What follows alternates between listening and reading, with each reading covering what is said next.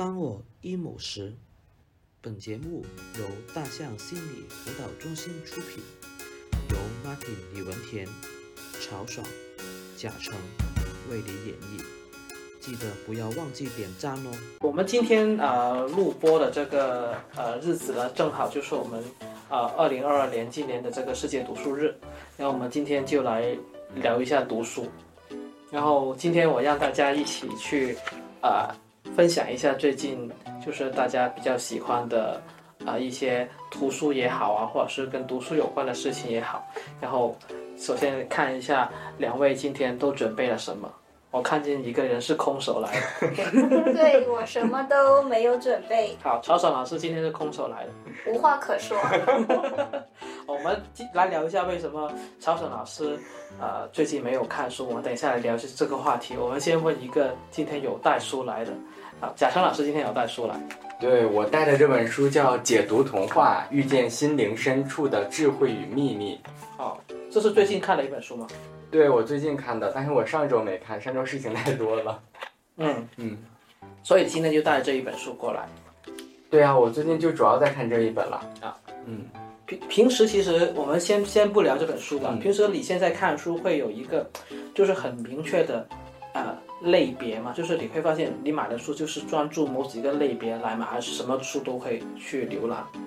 我觉得我买书实在是太散了。我最近约稿了中国艺术史的一篇文章，然后我就在看中国艺术史，然后平时的时间我也会看心理学啊、哲学呀、人类学呀、小说呀，反正就是人文领域相关的所有的我都会看。人文领域这个大科里面的所有，对对对，文史哲类的我都会看一些。你算是那种看书速度很快的人吗？没有，我看书速度非常慢，非常慢，慢到什么程度？有的时候快，但是一本书我基本要看，就是如果是零零散散的看的话，要看两三个月；如果是比较集中的话，那一个礼拜可以看完的。我其实挺好奇，非小说类的书，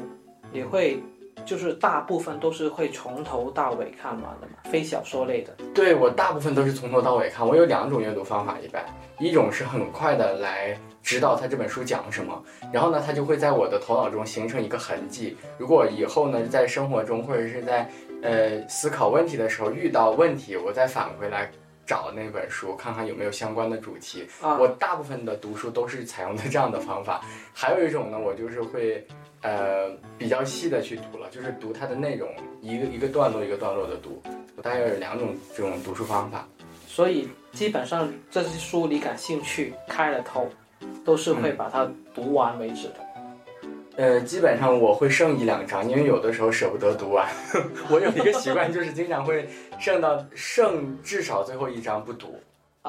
哦，这个我其实我很少，就是我喜欢的肯定会读完它。除了有一本我我记得很印象深刻，我不知道你们有没有看过一个日本很有名的那个推理小说，叫做《占星术杀人事件》。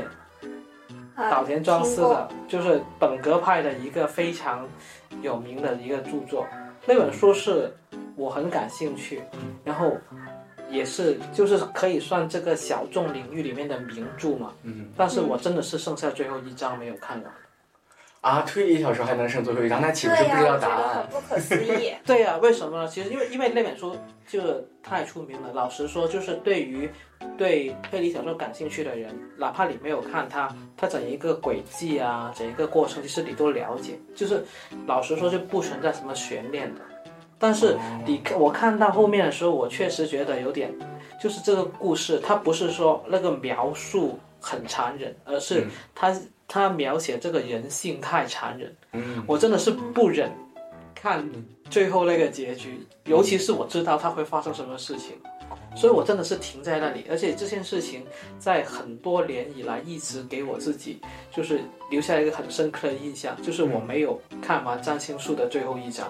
嗯。我记得我第一次不忍看完一本书是在我高中的时候，当时我在读撒哈拉的故事，实在是太有意思了，而且我是晚自习的时，我经常在晚自习的时候偷偷看。这个是个不好的榜样，如果正在收听的小朋友千万不要学。然后呢，就是我最后剩到几章的时候，我就觉得，哎呀，如果我看完了之后，我就好像与那个撒哈拉的那个世界切断了联系。但是我如果看不完呢，我就可以偶尔的去啊回顾。回顾一下啊、原来还有一个撒哈拉的故事没有完全的讲完，它还未完待续。哦，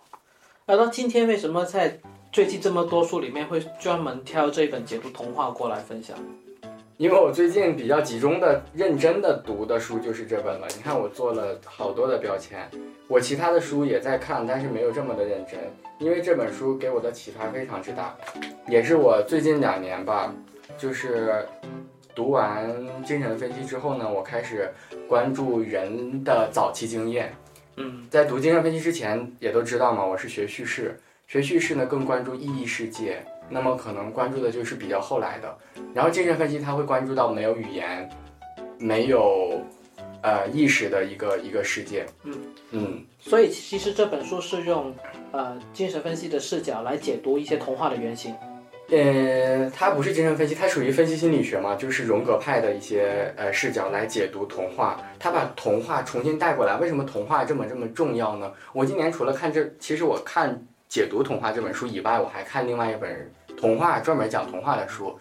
叫《要求太多的餐馆》，是一个日本的一个作家，要求太多的餐馆。对，是一个日本的作家，叫宫泽贤治嘛，好像，如果我没有记错的话，应该是这个名字。呃，那本书就是完全的一个童话，然后我一边读童话一边读解读童话，因为呢，在这本书里面呢，就会，他就会认为呢，呃，童话它最能够体现人的那种自信，也就是说，荣格学派他会假设一个人的本来面貌，那么叙事倾向于不不怎么认为有一个。呃，和内核的一个原本本来的原本的一个真的我呀，一个什么的，但是荣格派它也不叫真的我，它是一个他，就是一个我之外的一个东西，但是那个东西呢，就他会告诉你一些事情，如果按照他的指引的话呢，就会找到人的本来面貌。嗯，然后嗯他就是这样的理论来讲，就是荣格会认为人与人有一个很基本东西，可能是有相通的地方嘛。对，就是呃，可能人自己都没有意识到的，或者说是一个呃人个体以外的一个东西，那个东西它可能在啊、不同的人身上全部都存在的一个一个东西。那么我们现在有可能把它叫做呃集体无意识嘛？但是集体无意识它有很多层面，其中一个很重要的一点就是原型，原型它在不同的人身上可能有共同的一个原型。所以这些童话嗯。就是能够流传那么多年，对，然后其实它里面是储存了一些原型在里面。对的，对的，一这本书就是比较认为说，呃，童话呢，它并不是人编出来的，它最开始它一个诞生过程是在民间流传。那格林兄弟呢，他比如说格林童话嘛，格林兄弟他就去民间去搜集这些童话，嗯他就发现不同的区域所讲的童话有非常类似的内容，只不过呢是一些呃小的一些角色做了一些置换，比如说青蛙变成了什么癞蛤蟆，然后或者是变成了一个一个别的一个什么生物，青蛙王子呀，包括那个有的时候可能是青蛙公主啊，就是它进行了这种置换，但是它的基本元素有非常类似的基本元素。所以它其实可能在讲的都是起源是同一个故事。对它故事类似，好像是有一个类似的原型的。它如果比如说俄狄浦斯，那么，嗯，啊，弗洛伊德用俄俄狄浦斯王的故事来讲了一个情节，那么荣格呢，他就用大量的童话或者是荣格派，他用大量的这种童话故事来告诉人们，不只有这一个情节，还有很多情节在不断的重复。哦，嗯，就是好像剧本已经是很早很早就有了。那么现代的人，可能现代人的这个呃智慧发展的时间，比起那个很古老的呃人性来说比较短暂，所以现代人目前的一个状态还是不在不断的重复之前的剧本。我记得有一段时间，我对有一类书很感兴趣，就是好像您刚刚说的，就是刚呃去挖掘那个故事的原型到底是怎么样的，嗯。就包括是国内的，还有呃国外，甚至是一是一些北欧的一些啊、童话啊，或者是民间流传的故事，就是它的原型是怎么样的，然后我会很好奇它是如何被不断的加工啊、变成就是现在的这个故事的。因为我以前还去专门有一段时间，不是那个，呃，国内很火那个动画那个哪吒哦，哪吒然后我就去我就去去看，就是哪吒这个故事啊，到底它是一开始是怎么样的？就是它原本是一个呃呃，我们叫佛教的故事嘛，然后它是如何一步一步的，呃，就是演变成这样一个呃民间的一个传说故事的，就是它原本是怎么样的，和它变成什么样的，就很有意思。就是每个时代的人给他加上去的情节，都是反映他们想要去通过这个故事来帮助他们去传播的某些价值观是的，是的，这本书里面就也就讲了这个。对然后这本书的他就说，他六十页他就说，我们用 y 来解释 x，因为 y 呢似乎在此时正中下怀，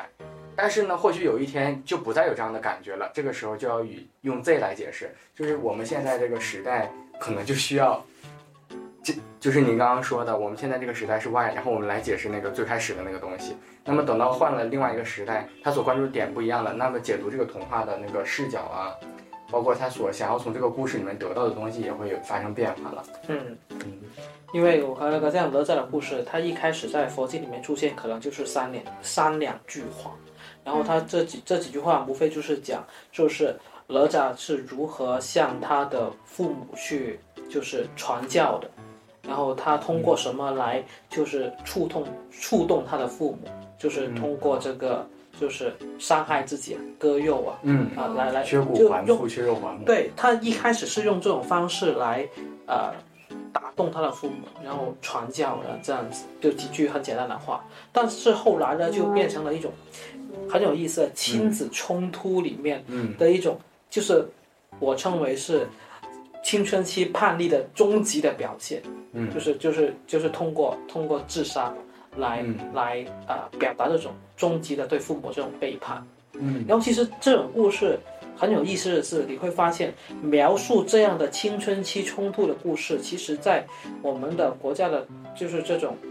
啊、就是中国传统的故事里面是不多见的，嗯，就嗯。好像大家不太流行去描述这个东西。好像是宋明以来，就是存天理啊、灭人欲啊这样子的一个讲究道化。教化的一个东西，它压制到了人的情感啊、情欲的这部分，就变得非常的少见。就是到明清的一些小说，还有包括一些，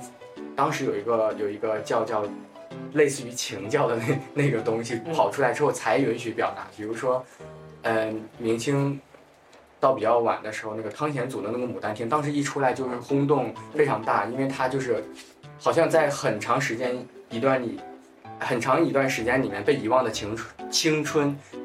重新的被歌颂了一遍。对，就是嗯啊、好像宋朝是就是所有的封建朝代里面，其实是立贞节牌坊最多的朝代。嗯其实，所以它其实对女性那个封建的约束，其实本身也是挺强烈的。但是，哪怕是在这样的背景下，宋明的话本很多描述这种呃女性角色积极的去追求情爱呀、嗯。追求这种个性的解放的故事，还是挺多的。嗯。啊、这种其实，在民间它就是受欢迎，嗯。就刺激嘛，这种故事，所以它有那个市场，它它就嗯。挺多的。但是描写这种亲子关系啊，嗯。而且不是小孩跟大人，而是青春期一个青一个少年嗯，跟大人的这种对抗，其实是很少的。是对，是的，的，就就这种东西，其实可能就没有男女情爱那么刺激，没有市场，然后他们也就是可能觉得那个教化意义没没那么强烈嘛。哪怕是描述男女情爱的话，有些可能就是得到好结果啊，有些就是呃最终那个结果不太好的，哪怕那个过程很刺激，最后结果不太好，但还是一种教化的意义。嗯但是亲子关系这种就很少，就他们可能找不到它存在的价值在哪里。哪怕哪吒这个故事，它其实可能他们最终编出来以前，他们也不是为了讲这个呀，但是反而这个情节，因为它太有个性，嗯就印象是最让人深刻的。嗯，好像成为了一些人没有办法满足的一些情节情节的投射投影在这个故事当中，然后让它一再的被讲述，一再的被翻新。啊，对，所以我刚刚发现你说解读童话里面，如果他这样的一种就思路啊，如果有人能够写一个中国版的，我觉得挺有意思的。嗯对呀、我也想来分享，就是跟你们刚刚讨论的有一些若有若无的关系。因为今天我可能分享不了很多书的内容，但我可以分享关于书的八卦。啊，好啊，好，对，我就觉得我最近离书的距离有点远，然后呃，然后我就开始回忆，我想今天我跟书的关系就是我去看到今天一个豆瓣的书影音的热榜，然后我很惊讶的看到排名第一的就是乔治奥维尔的《一九八四》，在今天四月二十三的呃读书日，然后冲进了榜首。对冲进了榜首，但是其实这是一本二零一零年出版的书，对。嗯嗯，然后另外一个我跟书的联系就是可能一周前吧，我在当当下了一堆的单，所以其实我谈不了我最近在看什么书，但是我可以谈我想看的书或者买了什么我买了什么书？对对买了什么买书书，如山倒。对然后就是我会觉得书跟跟人的记忆也是有关的，因为我开始就是听到贾晨在分享他的高中时代，说到那个呃三毛的撒哈拉的故事，我会想到我高中时代，呃，就是也是在学校偷偷看书的经历。然后我想到是我高一的时候，那个时候我是分到了一个理科班，然后那个物理老师他是很严格的老师，但是那个时候我就很痴迷于金庸的武侠小说，所以我就会在那个自习课上看那个金庸的书，然后我那个书还被他没收了，我当时真的很着哦我也急。我的那个三毛的书被语文老师没收了，我真的很不可思议。那必须得有这种经历，这个中学才完整。啊，对，就是被老师没收课外书的经历。对，但是我觉得一个书就它是课外书的时候，就特别的迷人，特别的吸引人。而且它还会被收才迷人。对，现在只有手机会被收，你们知道吗？是哦，现在书不会收了吗？就没人没有没人带回去，对。怎么收？对，然后在更早一点的记忆呢，就是因为刚刚分享了这个呃童话的这个话题，然后其实我小时候最爱看的呃就是童话了，然后我很喜欢一个童话作家，就叫做呃郑渊洁，然后他当时是创办了一本刊物叫做《童话大王》，嗯，嗯，最近才停的。对，因为我觉得他会，他会在童话中会表达很多，呃，一些批判性的思维和不一样的观点。比如说他那个书里面，呃，有一些角色，比如说是皮皮鲁，他就是一个特别特别调皮捣蛋的孩子。他在学校里面就是，呃，老师和家长。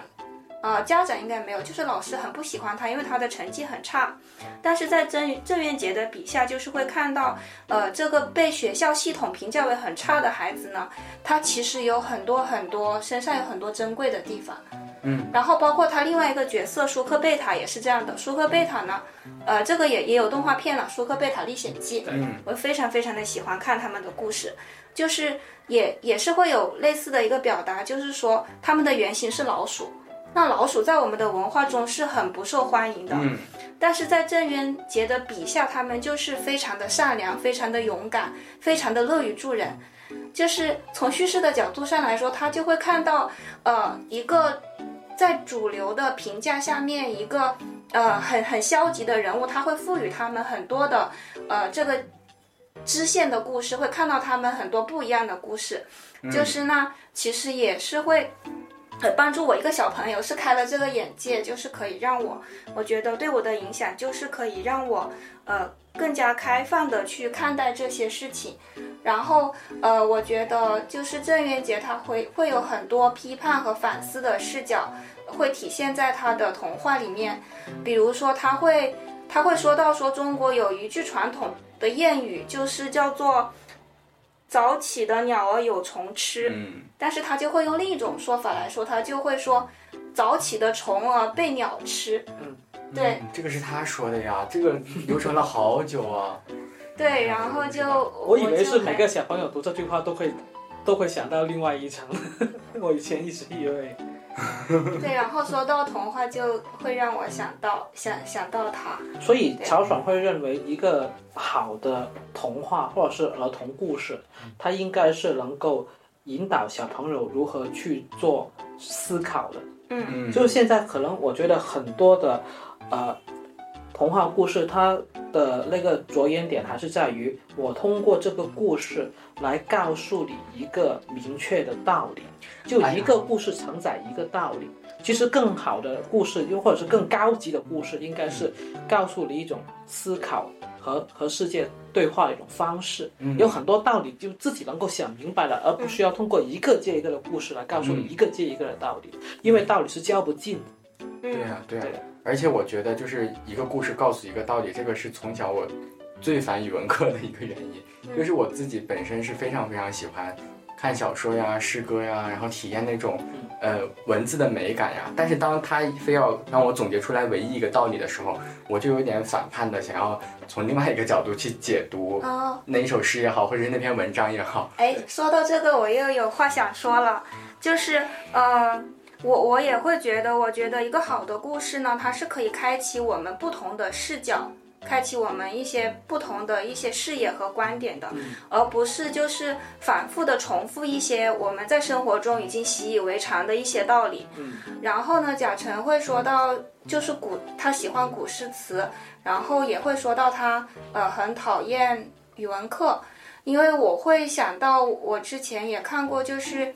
蒋勋，就是蒋勋写的一些关于宋词的呃评论，就是对他有讨论美学，他也有很多就是关于唐诗宋词的一些评说，他会说到就是其实在文化中就是。特别是当当文学跟政治结合的比较密切的时候，会有一种现象叫做文以载道，就是说你这个文章你是必须要去传递特定的道理。那他举了一个例子，就是说南唐的李后主。那李后主他作为一个帝王，可能就是在一个，就是在一个在某一个环境下，可能对他的期待就是他身为一个政政治者，他应该写一些文章，就是在他那个时代，他是不应该进行那样的表达的，因为他很多的文章都是关注个体一些，呃，微妙的情绪，微妙的情绪，嗯。然后他关心的就是那个呃，像是宫娥，还有一些伤感，就是一些、嗯春花秋月何时了？对，是一些非常的跟他的身份不搭的一些一些嗯情绪、一些感受，呃，所以呢，他他的政治价值是弱的，大家可能会说他是亡国之君，但是在整个文学史上，它就有非常非常重要的作用，因为它会表达那些其他人看不见的那些角落，然后去传递那些非常非常敏感幽微的那些情绪，嗯嗯，其实对我们现在的语境来讲，就是个人化的表达嘛。对个人化的表达，嗯嗯。但是可能，呃，如果对他的那个身份，呃，乃至对对他的这个立场的那个内容有期待，人就会觉得你没有在你，你已经到那个位置了，你但是你没有在那个位置上面看到更宏大的一些叙事的一些内容，对，他们就会觉得，呃，失望，有一种失望在那里。嗯，嗯不过还有一种办法，还有一种办法，或者说不太我自己认为不太合适的办法，就是有一些读者他会牵强附会，把那种他个人的抒情的东西也强硬的生搬硬套拉扯到一些教化上面。比如说最常见的一句话就是李商隐的那个“春蚕到死丝方尽，蜡炬成灰泪始干”，就反反复复的嗯被用来形容老师啊什么的这种一些要感恩呐、要怎样的？但是他本来在最开始的语境当中可能没有这样子的意思。就是其实他会被一些特定的目的，会对这句诗赋予赋予一些呃比较特定的意义，就是限制了它所能表达的意义。就是你刚刚提到的呃政治跟艺术嘛，就是本来它表达是很个人化的、艺术化的，但是它可以被一个目的或者是一个一群读者给给予另外一种意义和解读。啊，对，嗯因为其实从这个宋明理学以来，就是可能塑造了一种思维，就是说这个东西它肯定是有意义，它才会被嗯。流传，或者是它才会被崇拜的。我们会很倾向于寻找它的现实意义在哪里。对，然后但是其实很多时候，如果是一些呃美学的观点，会认为美就是美啊，嗯。就是好像这李商隐这种特别呃，就是擅长于这种抽象化写作的人，就很多意象啊、嗯堆积啊，然后嗯形成最后无非就是一种意境的东西。嗯然后，如果你非要去寻找它的意义的话，你你就很容易会把你你所所在的立场、你的时代需要你去表达的东西，然后通过它来表达，然后就有产生很多的误读。当然李商隐又没有办法跟你解释，他不是这样想的。对呀、嗯这就很糟糕了。而且我我记得我当时看呃读精神分析的时候看过一篇文献，是一个嗯呃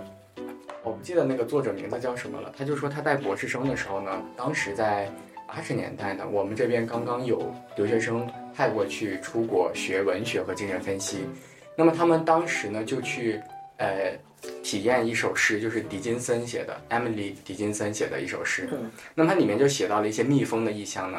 指的是他在那个花园当中，然后呢就写了一些蜜蜂，嗯。结果呢就被我们去读书的那个博士生解读成了，哦，原来啊、狄金森也赞成劳动是最光荣的，因为蜜蜂呢就承载了一种。在我们的文化，当时的文化里面承载一种劳动的、勤劳的这样子的一种意象，那么他就把狄金森跟勤劳联系了起来，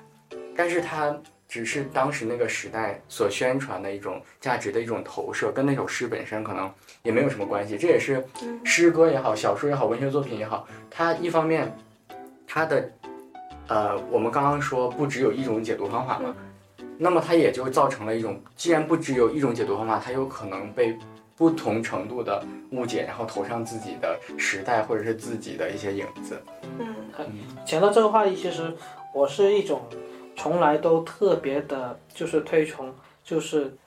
读无用之书的那种人。就是我我，觉得就无用之书有时候是最能够去体现阅读的乐趣的。好像刚刚贾成说他会读很多人文类的书，嗯然后这种肯定也是我可能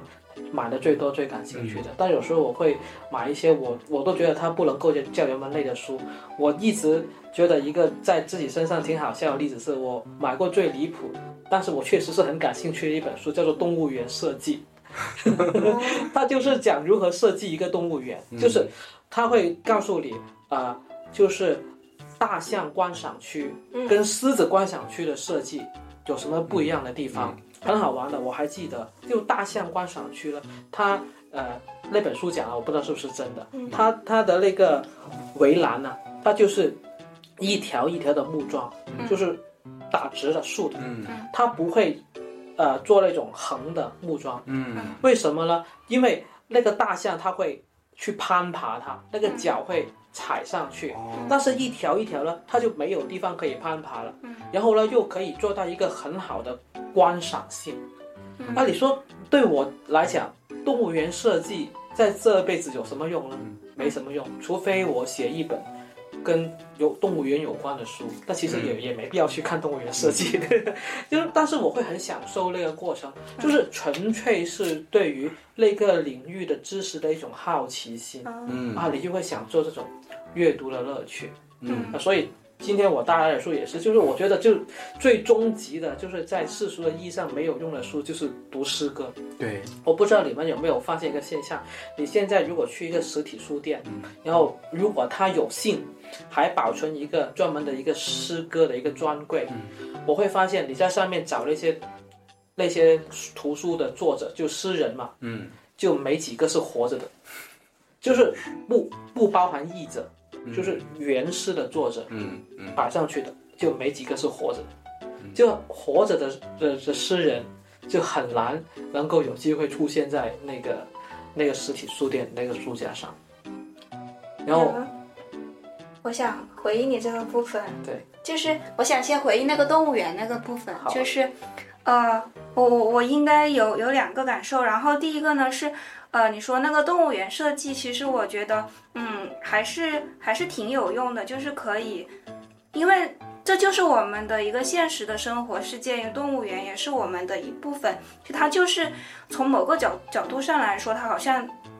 对我们怎么样去生活好像是没用，但是另外一个角度来讲，我又觉得它跟我们的世界其实是息息相关的。然后我就在想，我为什么有这个感受呢？那是因为我自己，我可能如果更早一点，我也会觉得，呃，这个书可能跟我没有什么关系了，呃，就是因为我的世界也离动物园很远了，包括我自己都很久没有去逛过动物园。因为我刚好就是呃有一个有一个朋友，然后他说他就说他想去那个南京的一个红山动物园，嗯，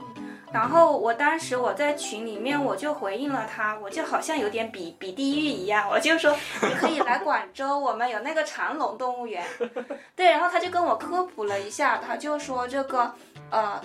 他就说这个红山呃。是叫红山动物园吗？还是圆山动物园？我忘记了。今天在南京上学那个不在，所以我们也不清楚。对，就是那个，他说那个动物园是全国全国应该是第一家还是唯一一家，就是拒绝动物表演的。然后他就是那个整个设计是非常的从动物的角度去去设计去保护的。然后就是因为我我听到他分享这些，我还挺好奇的，我就去搜了一下一些相关的一些知识。然后呢，他就也有推荐书单，包括。说，我就发现一些有意思的书，包括就是，呃，教你怎么样去逛全国的动物园，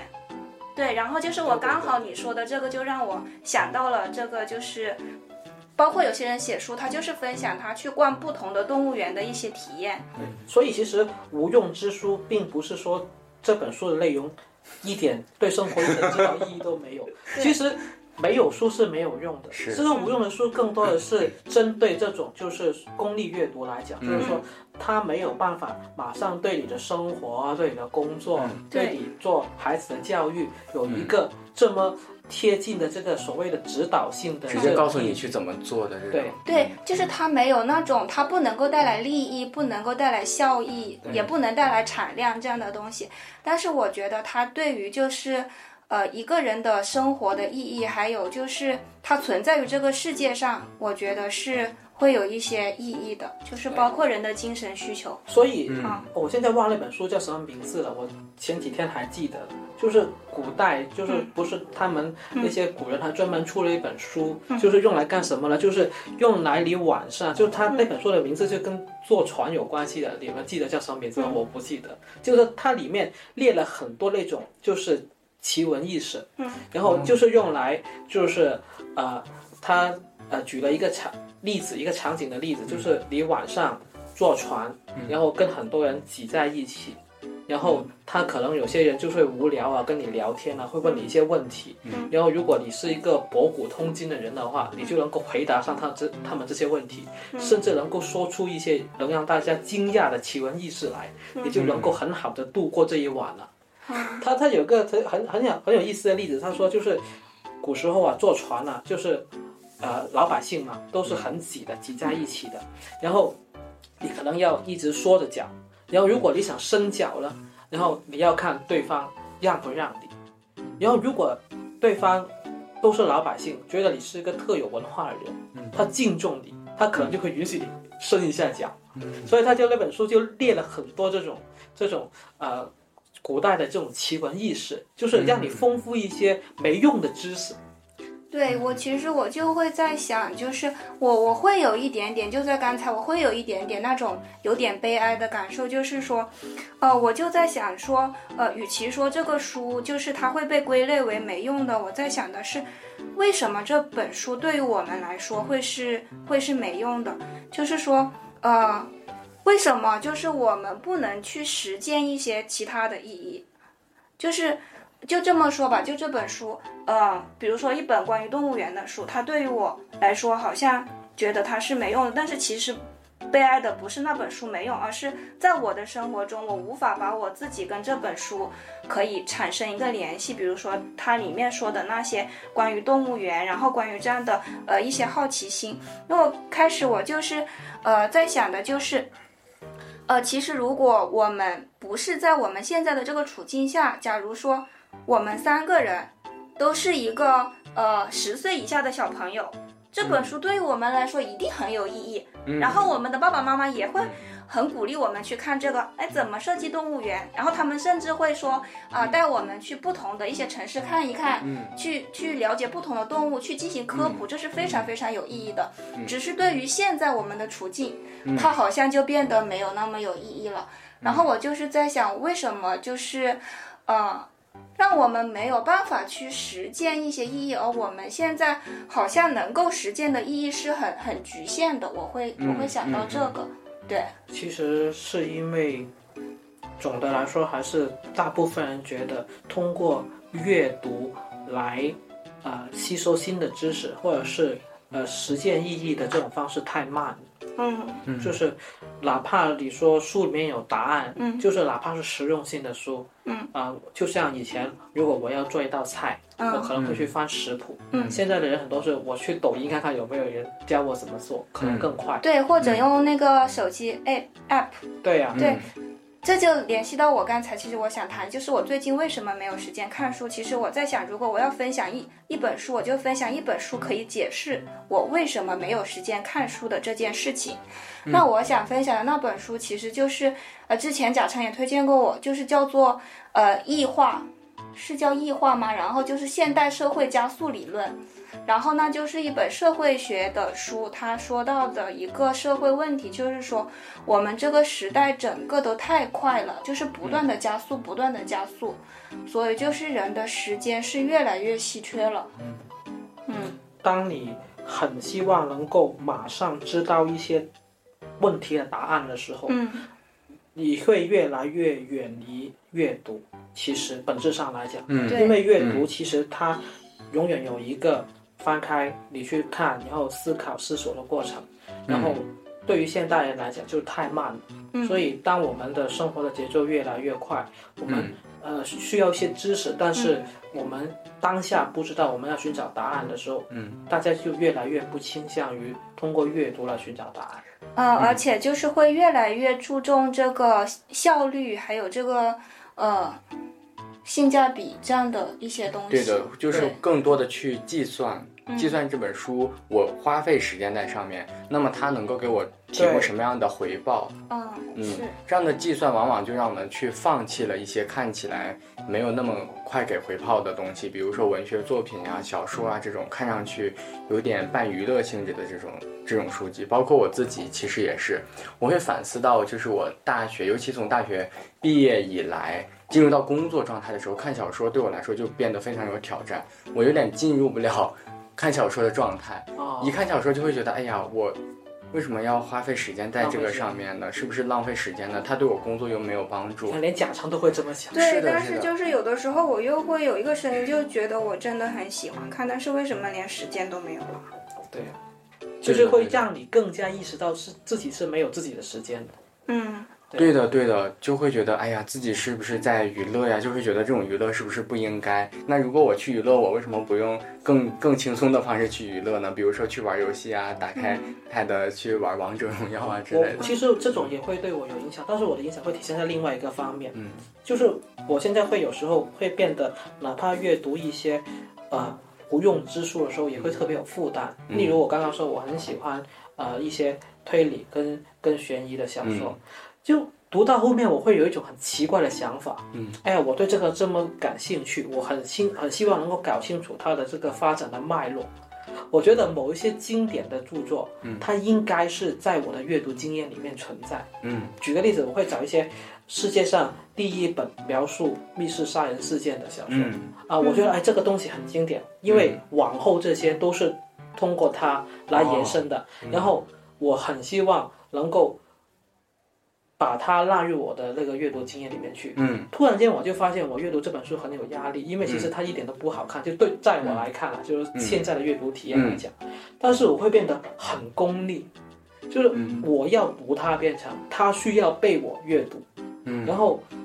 这种阅读体验其实对我来讲，我有时候我也会反思，就不好，嗯。就你已经不享受这个事情，你就是真的是为了增加你这种阅读经验，好像你要做一个。